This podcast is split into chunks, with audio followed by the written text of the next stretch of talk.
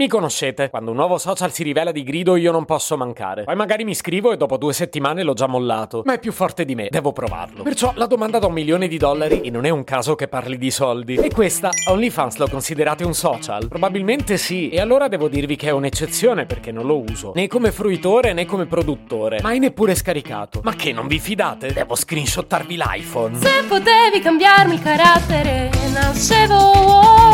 Si chiama Marcello Forcina, dice quello che pensa, pensa poco a quello che dice, ma quando c'è da parlare gli bastano 4 minuti e 37 e un Campari Spritz.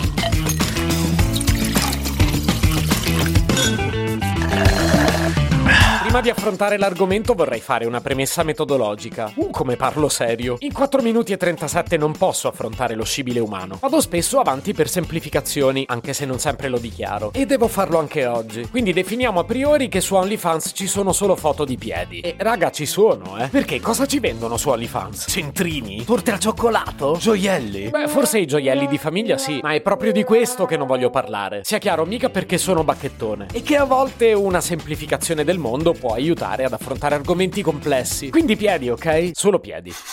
Beh, e allora cosa mi spinge a parlare di un'app che non ho neppure mai scaricato? Beh, direi che 150 milioni di utenti mondiali la rendono decisamente non trascurabile. 150 milioni che si dividono in utenti produttori, abbiamo detto solo di foto di piedi, e utenti consumatori di foto di piedi, appunto. Ma soprattutto questi ultimi sono utenti paganti, cioè pagano per vedere foto di piedi. Per cui qual è il valore aggiunto di OnlyFans? È una raccolta di foto di piedi? Beh, no, è riduttivo perché le foto di piedi c'erano già. Forse un'app che raccoglie foto di piedi fatte in casa. Ci avviciniamo, ma ancora non ci siamo. Una app che propone al posto delle solite foto di piedi professionali delle altre foto che sono più autentiche e per questo più appetibili. Termine che onestamente io non metterei mai nella stessa frase di piedi. Fuocherello, ma non ci siamo ancora. OnlyFans è un'app che ti permette di fare un sacco di soldi. Oh, finalmente una definizione che le rende giustizia. Però siccome sono vere anche tutte le definizioni precedenti, seppur parziali, beh, permettete che la situazione puzza. Di piedi, no? Di cosa deve puzzare? Non riesco a capacitarmi che qualcuno possa spendere così tanti soldi per guardare dei piedi. Ma tanto questa domanda non avrà una risposta. Meglio che ci rinunci e affrontiamo invece il fenomeno analizzandone i contorni, bypassando invece le motivazioni. I contorni sono che spesso chi mostra i piedi tanti soldini non li aveva e ha trovato un buon modo per farne. Ma i contorni sono pure che è molto probabile che chi li spende quei soldi ne possiede un bel po'. E arriverò quasi quasi a dire che OnlyFans riesce a operare una ridistribuzione della ricchezza. Ricchezza che, attenzione, non viene passata dai più ricchi ai brand, viene passata dai più ricchi ai produttori di porno. Ah, scusate, di piedi, mi ero distratto. No, no, la ricchezza viene recapitata proprio ai proprietari del servizio. Quant'è democratica questa app? In alcuni casi specifici parliamo di ragazze che per la prima volta non vengono sfruttate, ma piuttosto sono coscienti di cosa hanno, lo mettono in vendita e ottengono esattamente quello che vogliono. Se ci pensate bene, non è solo lotta di classe, è lotta al patriarcato.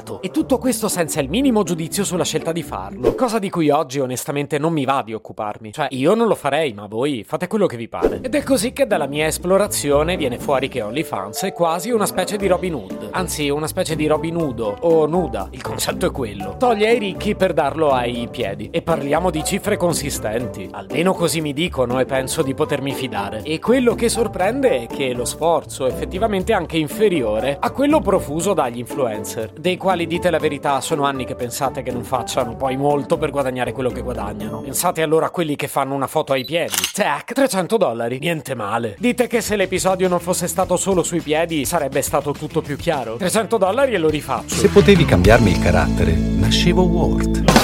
Un podcast inutile, effervescente e tossico, come una pasticca di mentos in una bacinella di Coca Zero.